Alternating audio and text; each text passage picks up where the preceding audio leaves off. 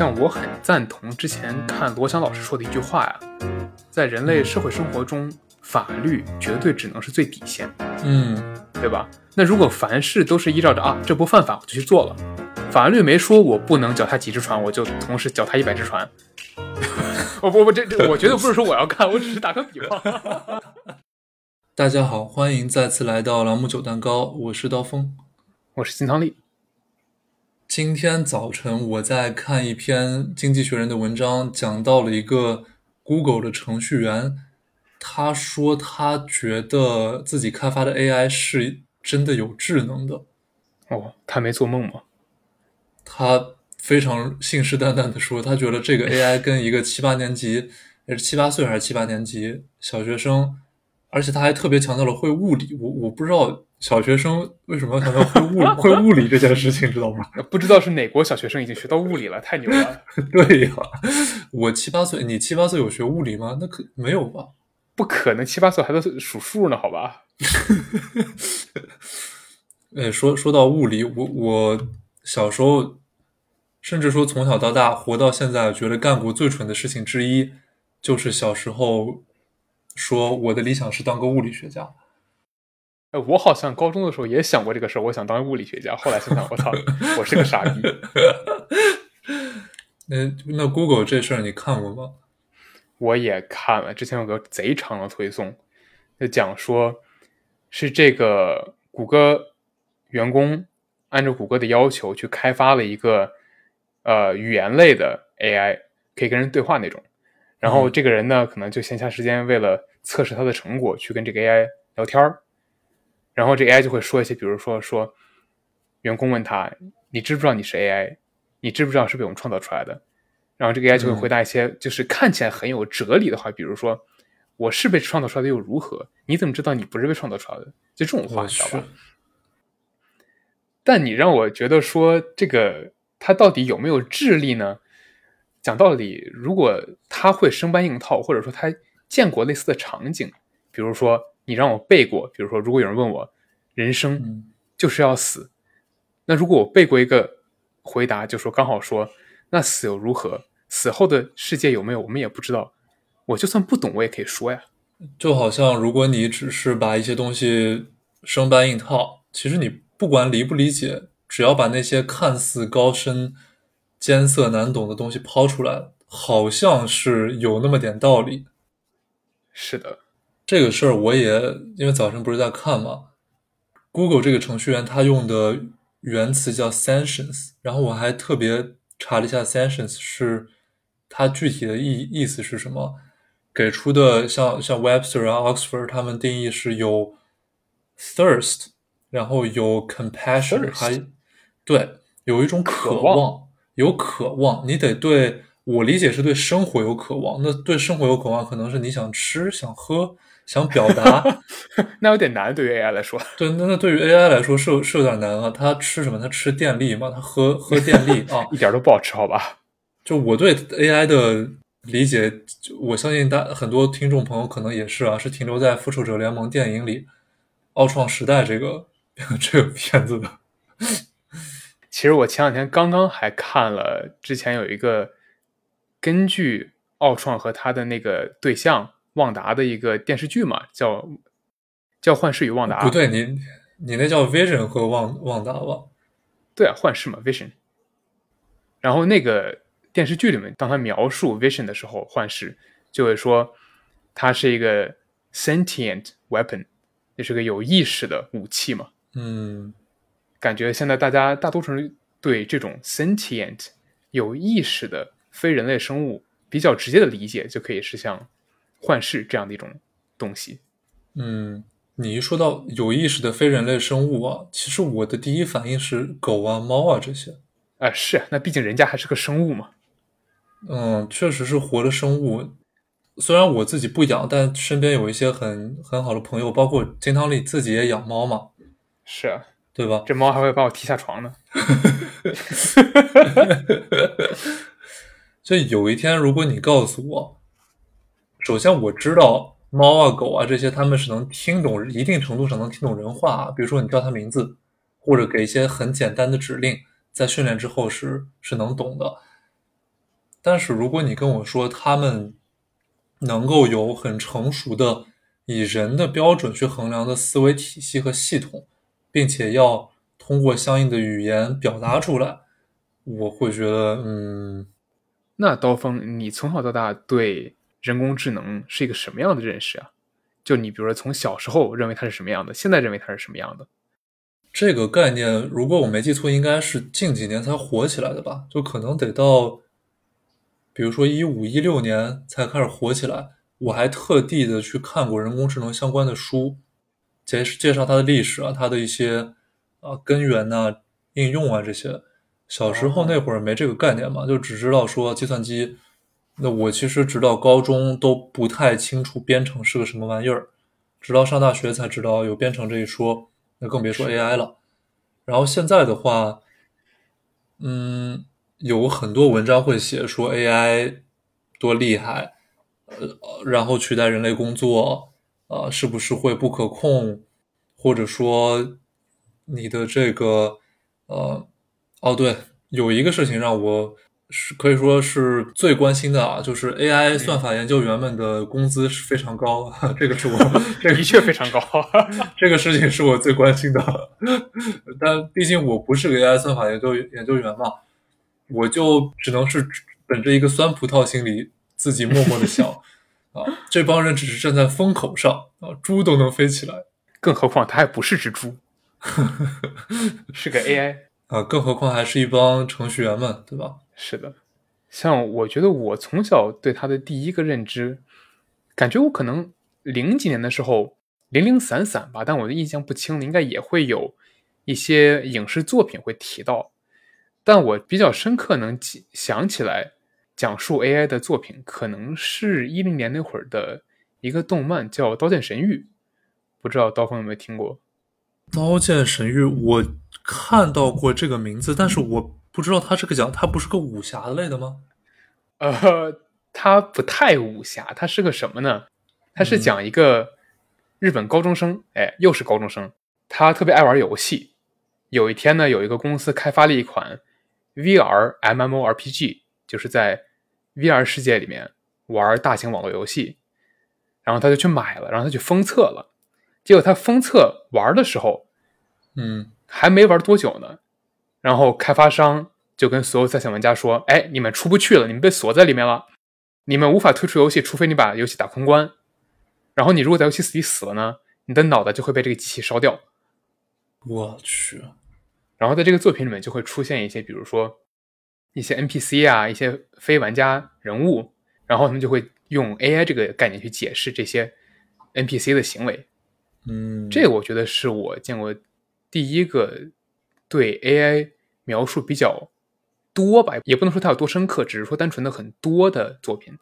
当然了，除此之外肯定还有很多在这之前的作品嘛，比如说《宫桥机动队》里面有很多像 AI 服务员之类的。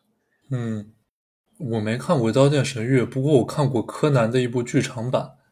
他那个剧场版讲的是在伦敦发生的一个场景嘛，就是福尔摩斯和开膛手杰克那样一个时代背景。当时那部片子的基调也是柯南他们一帮小孩去玩游戏，然后那个主办方有一个最后的杀人凶手，他就脑子有病嘛，把人，嗯，也是这种沉浸式的游戏，但是。也是实现了，呃，对小孩这样一种绑架，和你说那《刀剑神域》有一点像。是的，挺像的。嗯，其实你没有发现，咱们说的这些早期人们对 AI 的应用场景的想象，很多都是游戏。嗯，确实是。哎，你说到这个啊，我前前一阵儿得有小一个月了，看过一篇文章，说游戏在很多方面其实能够引领一些时代的技术和概念的。发展和进步，因为游戏里面你可以设计出很多虚拟场景嘛，你的很多概念可以在游戏里得到一些体现。的确，像我之前有看过一个讲座，是剑灵的开发商的 AI 部门给的一个讲座，讲的是什么呢？他们在开发的一个新的游戏里面，准备使用 AI 去给一些 PVE 的怪物。一些新的，就是让人觉得你玩起来不是一个傻不拉几的一个 NPC 在那儿站着，他也会像人一样来攻击你，是吧？然后他们研究的感觉是非常深入，用了比较前沿的一个叫 reinforcement learning 的技术，然后会去设定说这个怪物它的攻击模式，它是好战型呢、防守型呢还是平衡型，然后让这些被训练好的 AI 去跟世界排名比较高的玩家去决斗。结果结果很有趣啊，就是说，如果是进攻型的 AI 去打这个顶尖玩家呢，AI 的获胜率可以超过一半，但如果是嗯。防守型的呢，就将将小于一半。嗯，难难道是达尔文的社会进化论？你你你为了生存，你需要去，对吧？需要去攻击别人，这这这不对吧？听着，呃，但是你放在游戏这个领域里，如果是决斗的话，的确就是可能有些玩过很多动作类游戏的玩家也会觉得说，很多时候攻击就是防守嘛。当你可以一套把对方带走的时候，为什么你还要防御呢？嗯像这样的在游戏里应用 AI 的场景其实还是很多的，不光是对 NPC 的行为的塑造啊，还有比如说对游戏的渲染。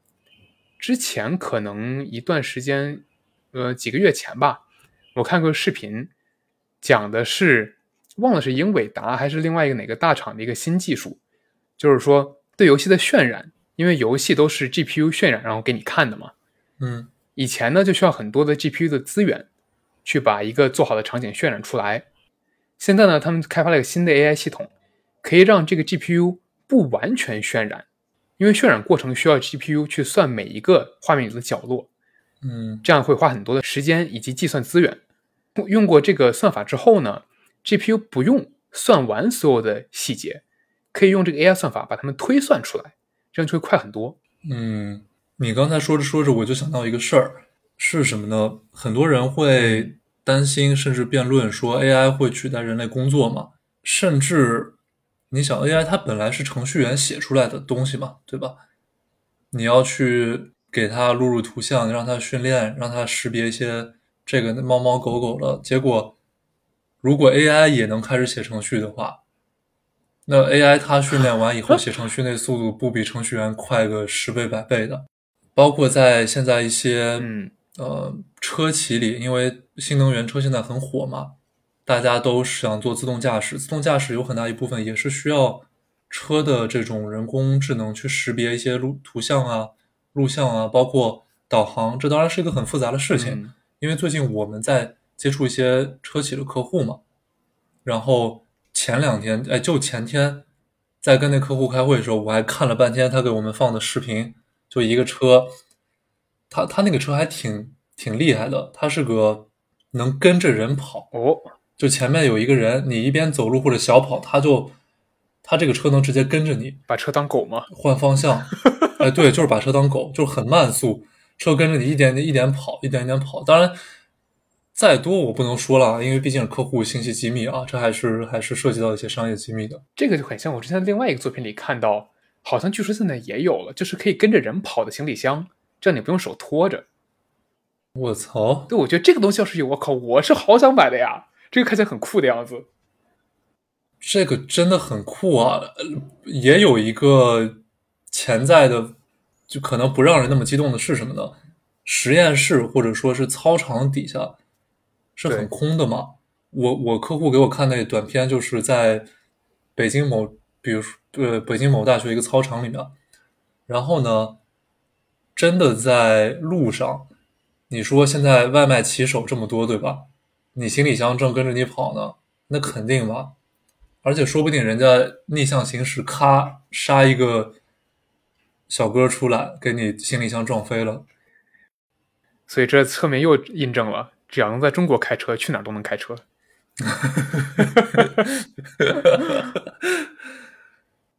地狱难度的驾驶难度，你说是外卖小哥、骑手、骑手这些这个行业啊？因为前一阵儿不是有一篇文章是，我记得是人物杂志出的吧？嗯，是说骑手现在多难活，你半个小时或者说二十七八分钟，系系统算的非常死，你就得在这个时间范围内把东西送到。这个和 AI 有关系？你有关系吗？这个应该还是有一定关系的吧，因为之前我相信大家也看到过很多类似的新闻，就说一些外卖小哥出事故，因为他们很想去啊、完成他们这个时间线嘛。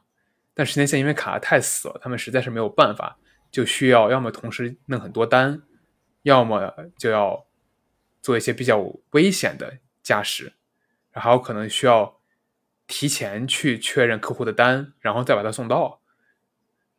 我觉得这种原因呢，不可否认，肯定跟 AI 有关，因为很多这种预测时间是用 AI 算法算出来的。但你说 AI 就算了个时间，它是预估时间。为什么要预估到这个时间？是谁做的决定？是说啊，我们要最小化时间，不计一切代价？这不可能是 AI 做的决定。嗯，是它的算法逻辑还是人在掌控？对，所以我一直觉得说这种悲剧的造成，除了 AI 算法实际应用层面上的，很多情况下，嗯，还是一个商业决定。这个商家觉得说，我希望。让我的算法算出最短路径，并且直接使用最短时间给客户看，然后要求骑手完成理论最短时间，但理论又不是现实。嗯，我觉得另外一方面说明我们的社会其实对于很多商业行为的的后果啊，并没有 hold accountable，并没有让他们去承担。相应的社会责任，甚至是法律责任，比如说是很久以前的美国安然，或者说 WorldCom，或者审计公司 Arthur Anderson，他们的一些很大的问题，那是真的要判刑，要审问，要进行相关的调查审查。但是，比如说你说美团、饿了么这种这种行为。你说是犯法吗？它也不犯法。但是呢，你说这个东西它推动社会向更好的方向发展吗？从一些人与事之间的联系上，或者说人与企业这个劳动关系上，我觉得不是向好的方向发展的。而且甚至是说，外卖对于人，对于中国社会吧，到底是正向的更多，还是负面的更多？我前两天其实在想这个问题，我不知道你对这个是怎么看的。像我很赞同之前看罗翔老师说的一句话呀，在人类社会生活中，法律绝对只能是最底线，嗯，对吧？那如果凡事都是依照着啊，这不犯法我就去做了，法律没说我不能脚踏几只船，我就同时脚踏一百只船。我不不，这这我绝对不是说我要看，我只是打个比方。一百只也太多啊，继续继续，无功了。但这不代表这是个好事儿呀，对吧？人没点道德，那这还是人吗？国内特别流行一句话叫“无奸不商”嘛，尤其是一些，我觉得不完全是这样子。当然，有一些确实是无德奸商，比如说瑞幸咖啡，对吧？我就是要点他名，他财务造假。然后呢？退市，最近又传出来瑞幸想重新在美股甚至去香港上市的传闻。因为我就是做这一行，所以我知道嘛。你说陆正耀，他其实在神州租车的时候就已经搞过诈骗了。瑞幸他又搞了一波诈骗，当然他背后还有这么一圈子人，都是同一圈人。这个是在法律的边界去触碰，或者说已经逾越了一些线，逾越了法律这条底线。但是。你不管说是在美国上市也好，在哪里上市也好，我们的国家和社会，我觉得是没有对货过激，或是像美团、饿了么这种对外卖骑手的一种把他们向生活苦难边缘 push，做出让人满意的反应和举措。骑手们他们的劳动合同可能跟很多地方签，他自己都不明白怎么回事儿。然后还要被 AI 算法去算它的送单时间，在这种跟时间赛跑的情况下，可能发生很多悲剧，可能出现。其实大家你想，三十分钟和三十七分钟吃饭晚个七分钟有很大区别吗？给他几个差评，然后这骑手可能被扣钱怎么样？他还要冒那么大风险？我觉得是消费者跟商家在共同挤压他们的生存空间。是的，我很同意刀锋说的这个，因为像这种情况的发生，如果你说天天大家都怪 AI 的话，那 AI 没了，再换下一个，比如说，甚至都不一定是科技了，它可以是比如说一个第三方服务商，你去怪他，那你再换一个，它也是会出现这个问题的。到最后只不过是把替罪羊换一个，今天是 AI，明天就可能是你和我。嗯那到这到这样，最后实际上该被指责、该付出代价的人，并没有为此付出代价，那我们就只能在法律的边缘徘徊。那你说法律是怎么构成的？没有一个国家的法律是完善的，即便美国法律，它比中国可以说是完善很多了，但它依旧不是完美的。那为什么美国人天天要在最高法庭打架说事儿？那不这不就是因为它不完善吗？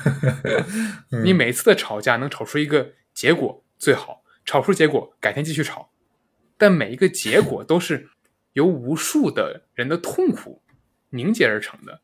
只有是发生了嗯事情，大家才能意识到法律需要被改变。但你都已经出事儿了，这是事后诸葛亮，那这真的是最好的解决方法吗？嗯，国内是有骑手的与时间赛跑，饿了么、美团这些平台。国外呢，我不知道你之前关注过没有，有一个租房平台叫 Zillow。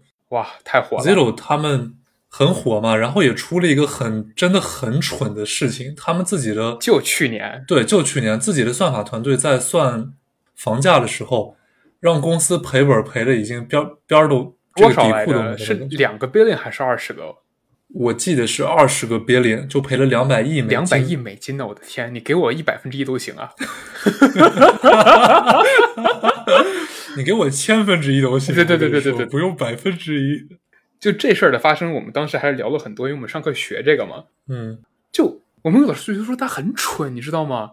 他的底层逻辑可简单了。为什么出这个问题？就是算法认为房价一直会涨，因为他们用的过去数据时间线比较短，在房价涨的时候的数据，那你怎么算，他都会认为房价会涨。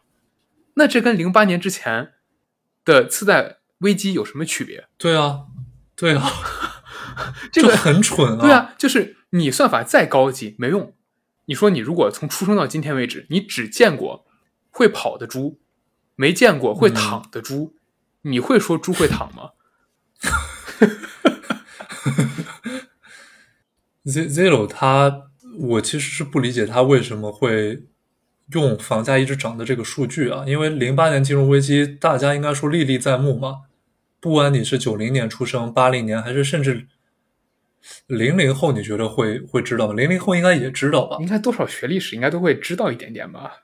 嗯，零七零八年也有一些意识了，房价美国次贷危机影响全球经济，那么多人失业，呃，那现在美国的房地产公司 Zillow 去用这套算法去算房价，这个真的真的是离谱啊！当然，具体他们的失误肯定没有这么简单，毕竟大家都不是傻瓜。但肯定是在过程中，他们比如说一个新的技术，你肯定想去用最前端的技术嘛。但是当你钻研技术的时候，可能有时候会忽视一些常识性的问题。嗯这就像美国人很多时候会说 “take a step back”，往后退一步，再来想想这个问题，从大局上想想这问题到底对不对，我得出的结果是否符合常识。那到最后，其实还是比拼你的对常识的认知的判断是否足够专业，是否足够细致。判断和细致，在某一种游戏里是很重要的，就是叫什么来着？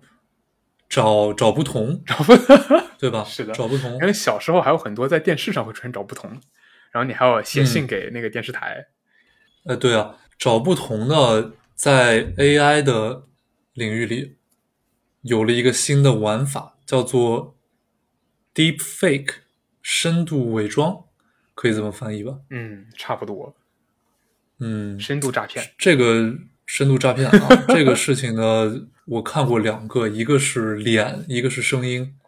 声音的那个呢，是一哥们儿他给理发店打电话，嗯，我要是没记错，那个理发店接的就是个 AI。哦，AI 呢，它可以很顺畅的跟这个人去沟通，说：“哎，您好，您叫什么？来剪头发吗？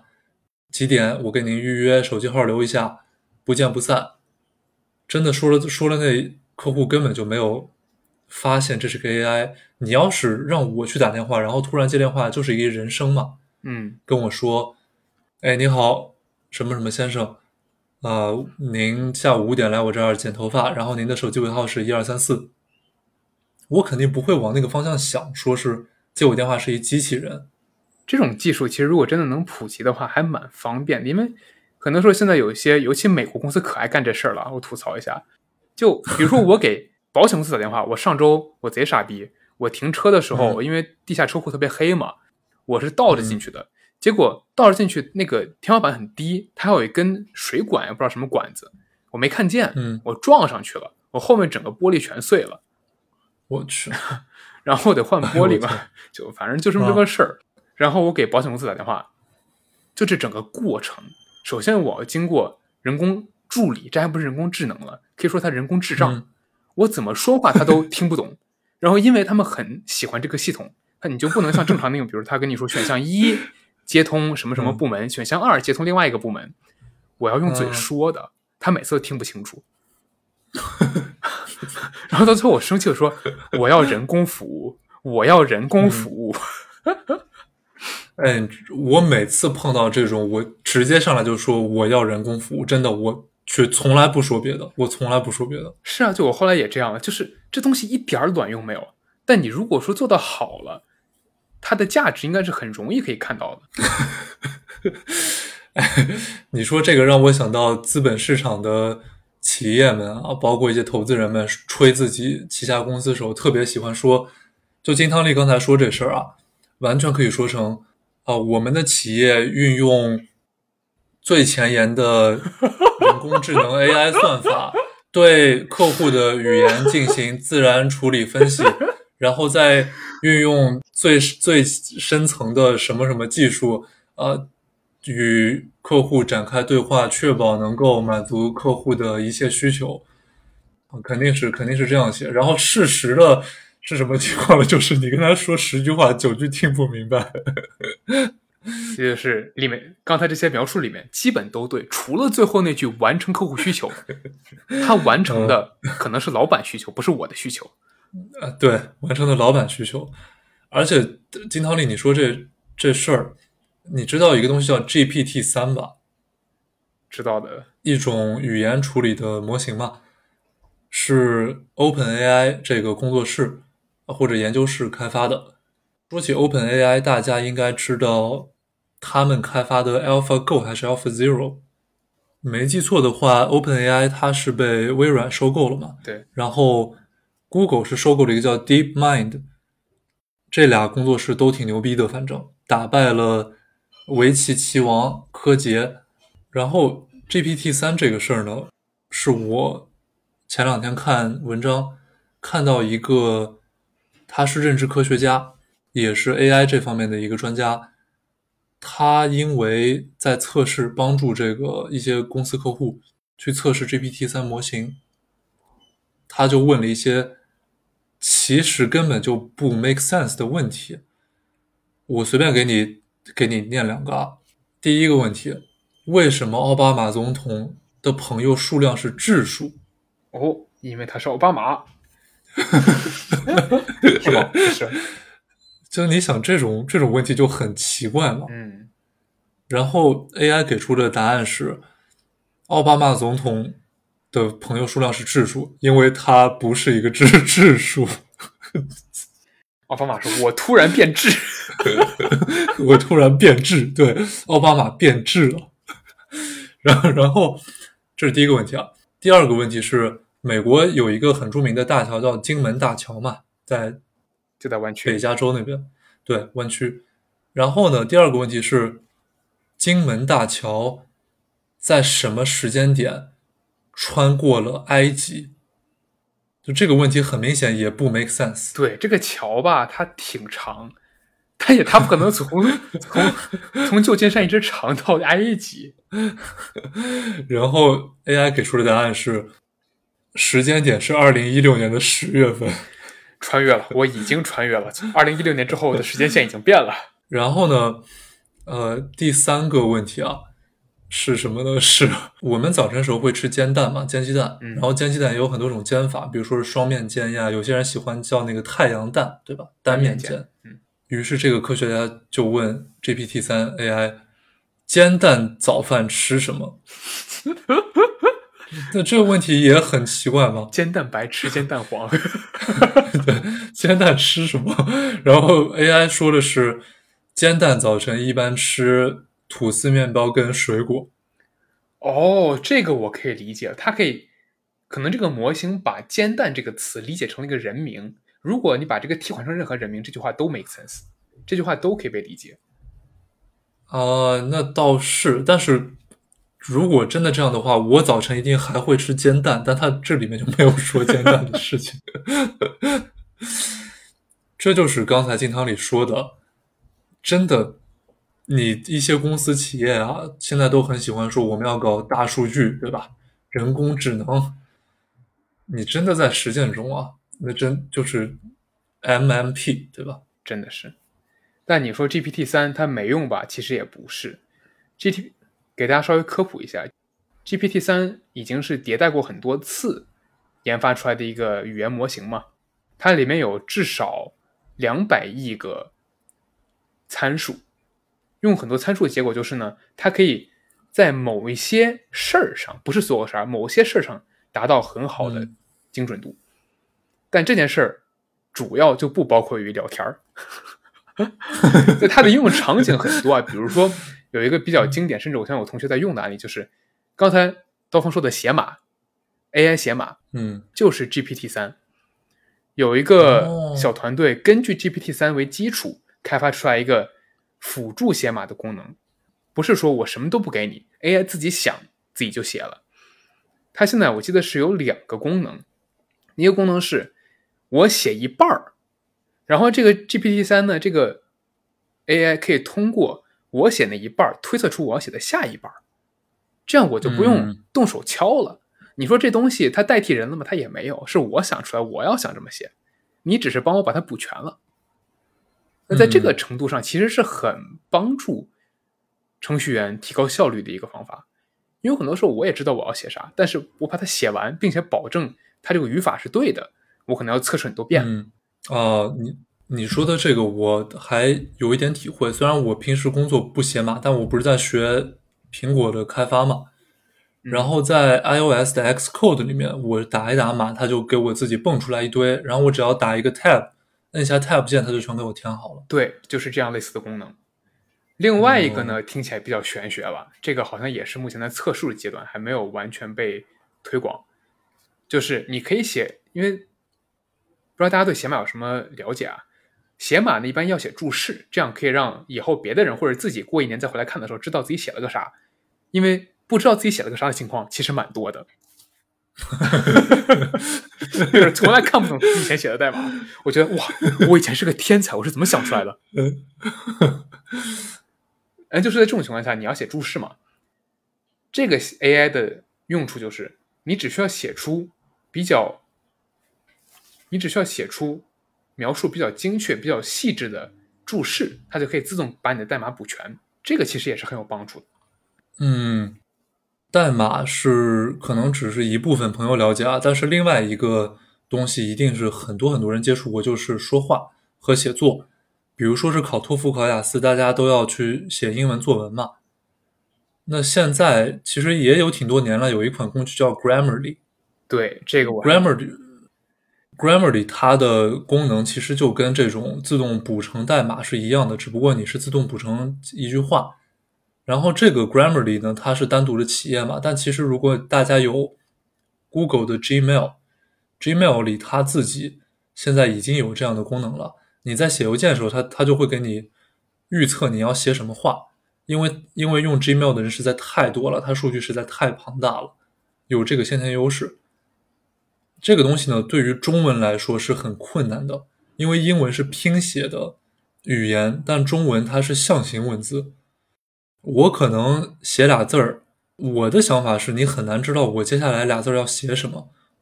我是持这种观点啊，因为可能英语里，比如说你在落款的时候，你写 best regards，对吧？对，这是个比较固定的用法嘛。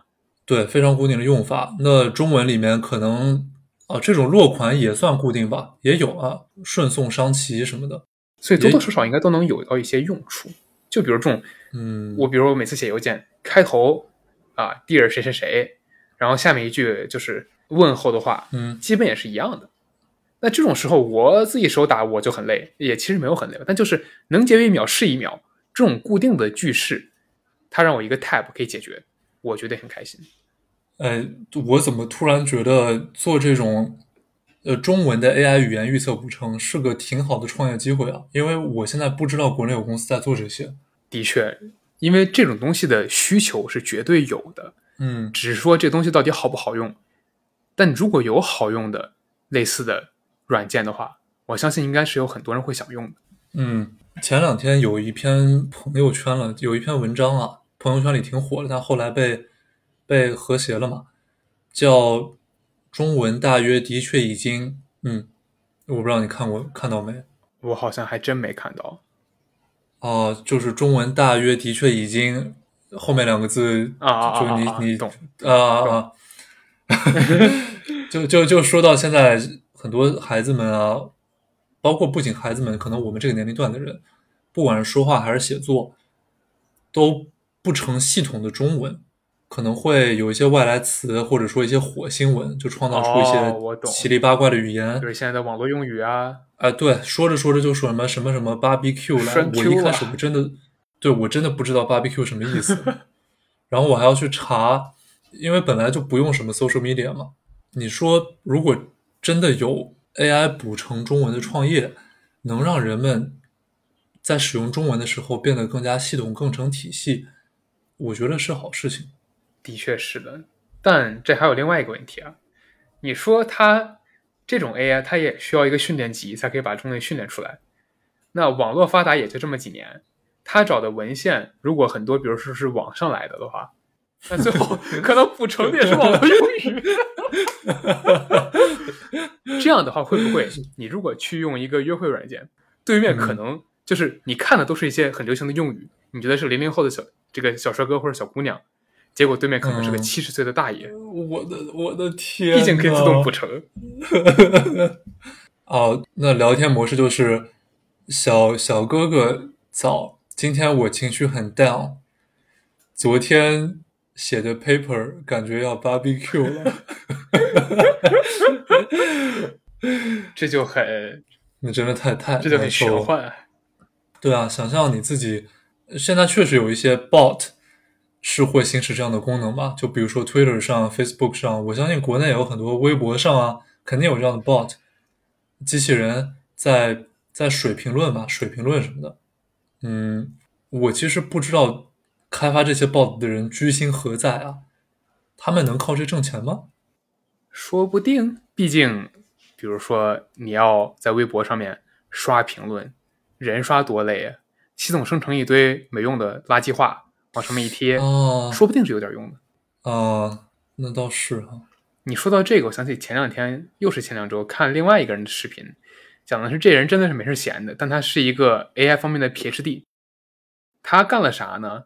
他突发奇想，想训练一个自动发帖的这个 bot。那他的测试田是哪儿呢？就是在英文网络里面臭名昭著的 Four Channel，而且是这个 Four Channel 里面最臭名昭著的一个叫政治不正确板块。是的，这人是真的无聊。他去这个板块用他训练好的 AI 呢，干了一件什么事儿？使用了一个大洋上不知道哪儿的小岛的一个端口接入，然后疯狂在那个板块里面评论别人的帖子，然后他想看别人能不能识破这事儿嘛。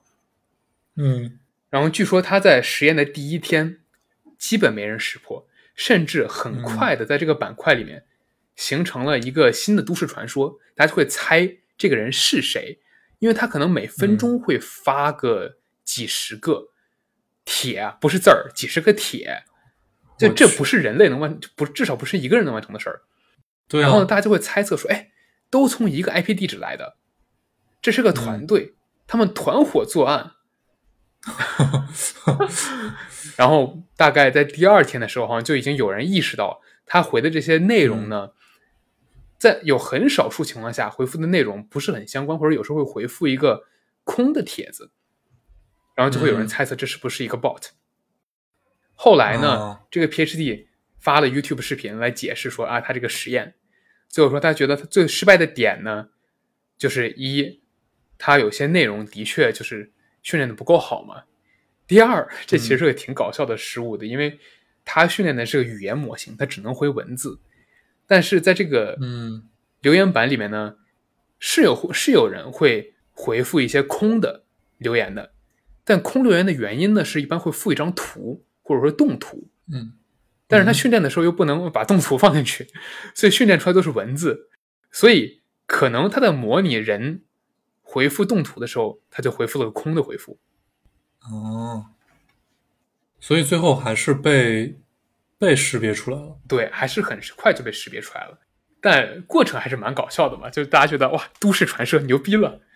哦，哎，你说到这个，我看过个类似的，那个实验实验员呢，他是在类似你说的这种，呃，政治不正确或者什么板块里面训练他的 AI 嘛，结果他的 AI 真的是出口成脏。这个不是前几年有很著名，就是有个实验员用 Twitter 用推特的数据去啊，对对对，啊，对对对，就就这个，就这个，嗯嗯，就这个。推特 但可见推推特的风气是是什么样子啊？啊，关于开发 AI 的公司啊，国内有比较著名的叫 AI 四小龙。是哪四小龙？AI 四小龙呢，首先是这个商汤科技，商汤科技是去年完成了香港的上市，然后呢，还有比如说是呃旷视科技啊、依图科技这些，还有一个我记得是叫云从科技，依图和旷视还有商汤都是上市公司吧？云从我我记不得了。哦，你说 AI 算是站在风口上，那这些公司可能就是 就是什对，就是什么对吧？啊，就是对吧？那为什么这么说呢？因为商汤这个公司啊，我要爆个料，他们的高层在做上市的时候，对于中介机构，就对于投行啊、律师啊什么的态度极其的差，这样吗？极差无比，对，特别差。可能你三四天要完成的东西，他说你三个小时就要给啊，这这太不现实了。极其的不人性，所以他们凭什么这么牛逼啊？就觉得自己是 AI 四小龙嘛，现在当下社会最火的一个领域，并且他们拿钱拿的手软，就非常非常的，对吧？那真的是，那也不知道这样的人训练出来的 AI 到底可不可以被大家信任？你说他们在做事儿上都这么，对吧？嗯，最后商汤上市发行的时候，其实没有找到很多好的投资人，就可能找了一些关系吧。啊，是吗？给他们撑撑台面。对，其他不多评论啊。但是以我有限的了解，因为跟一些业内人士聊过嘛，其实对这家客户是不是不是很以为然？那你说在这种情况下，你说国内现在 AI 又这么火，前两天我还看了一个正在播的综艺，叫《燃烧吧天才程序员二》，嗯就是讲的是他们找了一批一批应该还挺大佬的程序员，去参加一个线下的 hackathon 这种代码竞赛，去写 AI 模型。嗯那你说现在这个概念还是这么火，国内的 AI 行业它还是一个风口吗？嗯，我自己的判断应该还是风口的。嗯，因为其实了解 AI 是什么的人是非常少的，就好比很多很多企业啊，现在都喜欢说自己是大数据公司。你说什么叫大数据？那就是很多数据啊。就大家很喜欢把一些名词挂在嘴边，但是实际的业务执行情况什么样子，了解它的人多不多，其实都是打问号的。那你割一波韭菜还是问题不大的吧？毕竟你有很多数据，不代表你能够把它用好。嗯，这种风口吹起来的猪，我觉得还是会有的。现在国内其实比起这些所谓叫软件科技啊，更喜欢硬科技。就现在我跟猎头聊，动不动就说硬科技啊，硬科技芯片啦、新能源啦、半导体啦，我确实不懂这玩意儿。我呢对这个东西的需求其实是存疑的，因为我觉得不可能全都在看吧。全都投资人们，我全要投硬科技，哪有那么多公司让你投啊？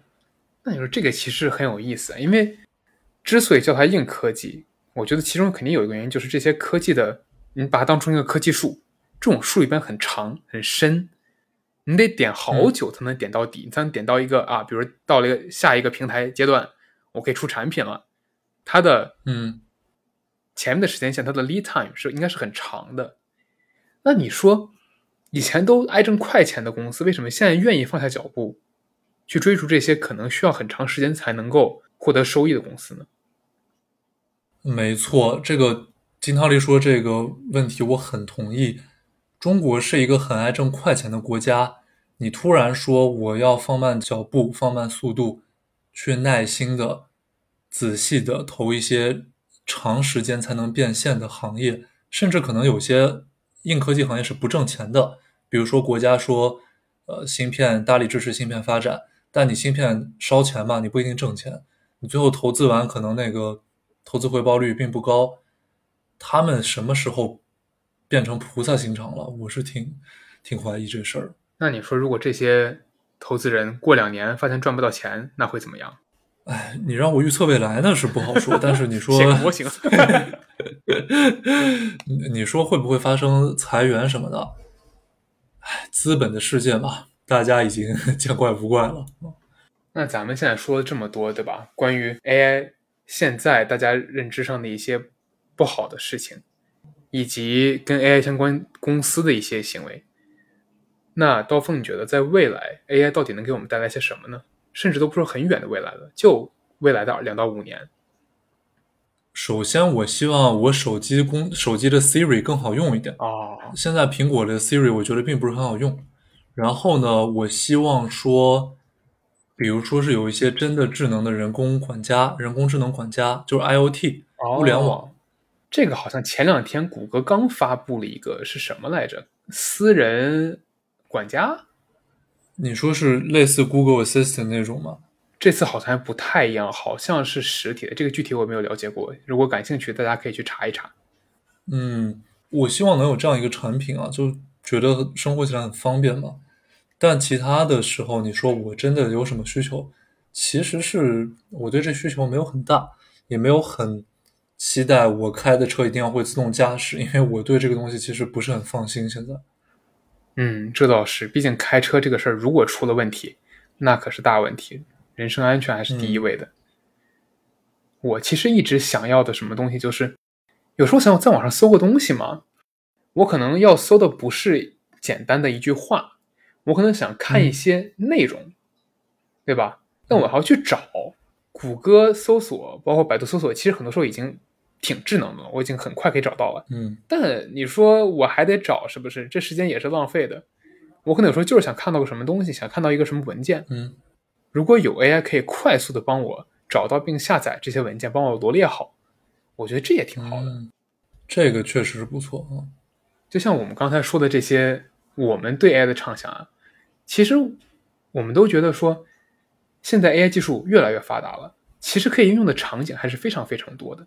它不一定是非要去取代人类的工作，去让我们的骑手哥哥们工作变得更加的困难。还有姐姐们，还有姐姐们。是的，这些 AI 呢，我们也不希望它是去夺权篡位，只是让这些 AI 起到它们应有的作用，给我们带来更好的生活。我相信这一类 AI 的运用还有很多可以被开发的地方。嗯，希望说我们国家包括世界范围内的科技公司们，能够真的去推动 AI 更好的帮助人，帮助人类社会进步，而不只是去圈钱、去吸引眼球。去想办法，呃，打一些市场营销的幌子。最后，大家如果有什么跟 AI 相关的经历，或者说对 AI 相关的畅想，也不妨给我们留言，这样让我们也可以跟大家分享一下。今天的节目就到这里了，我是刀锋，我是金汤力，我们下期再见，拜拜。